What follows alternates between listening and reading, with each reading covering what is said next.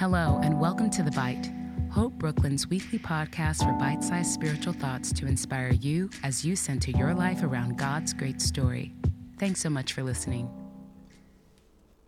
And behold, some people brought to him a paralytic lying on a bed. And when Jesus saw their faith, he said to the paralytic, Take heart, my son, your sins are forgiven.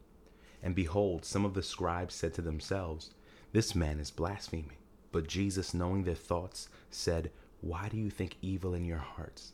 For which is easier to say, Your sins are forgiven, or to say, Rise and walk?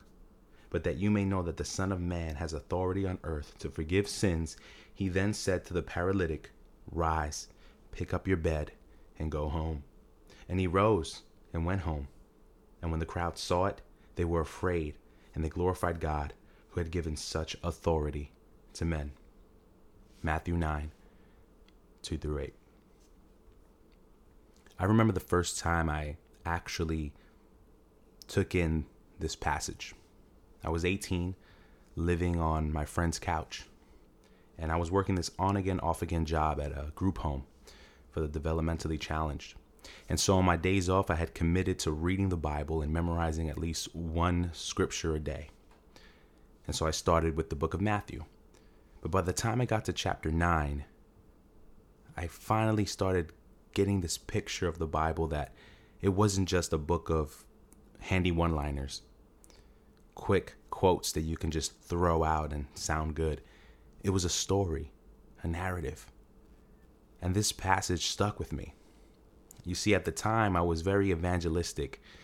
And by evangelistic, I mean in the traditional sense of trying to inspire conversions, trying to witness to Jesus in such a way that people would believe and become Christians themselves. And so when I read this, I was moved by the entire narrative. I mean, Jesus is in a city, obviously uh, preaching, performing miracles.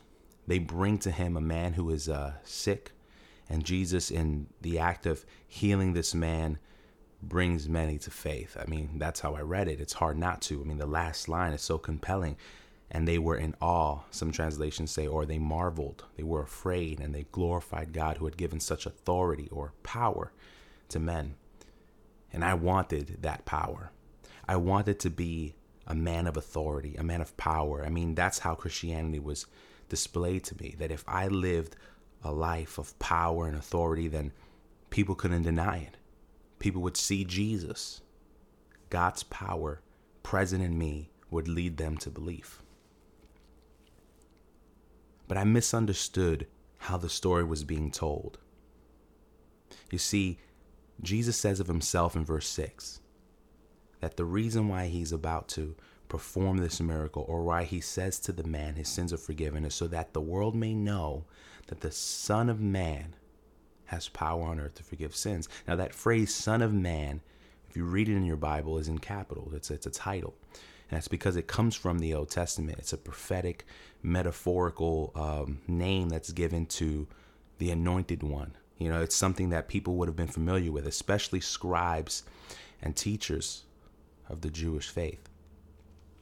But for the crowd, they interpreted this as just another man, in fact, verse 8 gives us that clue. It says that they were marveling and were afraid and glorifying God because of the power that they had seen present in a man, a regular man. They'd missed that cue, that Son of Man illusion, that prophetic metaphorical language that Jesus was using to describe himself as the one, the Savior who was to come. And I admit that I had lost that too. You see, I had put myself in a position where if people saw power in me, they would believe. But that's not what Jesus is doing here. That's not what the story is meant to do or what Jesus is trying to communicate. Jesus is trying to get people to see him as the Messiah. The power that he's displaying, the works, the miracle, are kind of just shadows. They're only significant because of Jesus. In the Old Testament, God gives his people instruction on how to discern a prophet from a false prophet. And he tells them in Deuteronomy 13 that if a prophet arises in their community and performs a miracle, and that miracle comes to pass, or he gives a word and that word comes true, but he guides his people away from God, then don't listen to him. That isn't a prophet. Interestingly enough, at this time in Jesus' life, this is exactly what the scribes were accusing Jesus of doing, of leading the people away from God. But what Jesus is doing here is trying to get them to see that he's actually leading people to God. He is the Son of Man, he is the promised Messiah, the anointed one. But the crowd doesn't see that. They're too preoccupied by the power, too in awe, too afraid of what they've just seen, witnessed firsthand as this paralytic steps up and rises and goes home.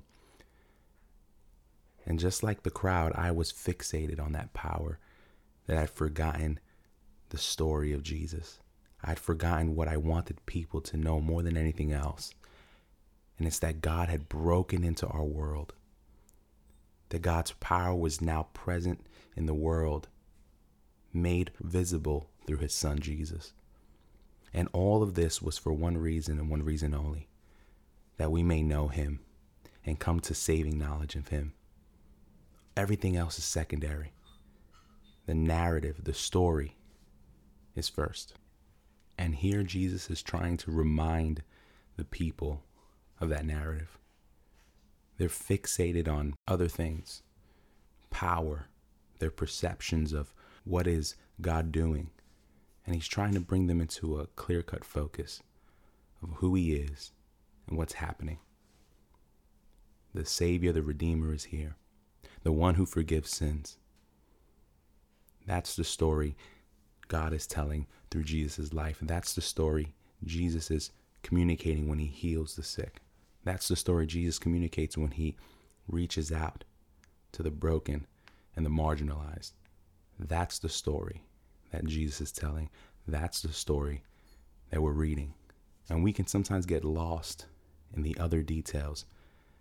But Jesus is always there, bringing us back and reminding us that we may know the Son of Man and that he has come to forgive sins and that he has authority here on earth to do so. Let's tell that story. Let's never lose sight of him. Thanks again for tuning in to another episode of The Bite. To find out more about the mission and ministry of Hope Brooklyn and to subscribe to our other podcasts and lots more, visit us online at www.hopebrooklyn.org.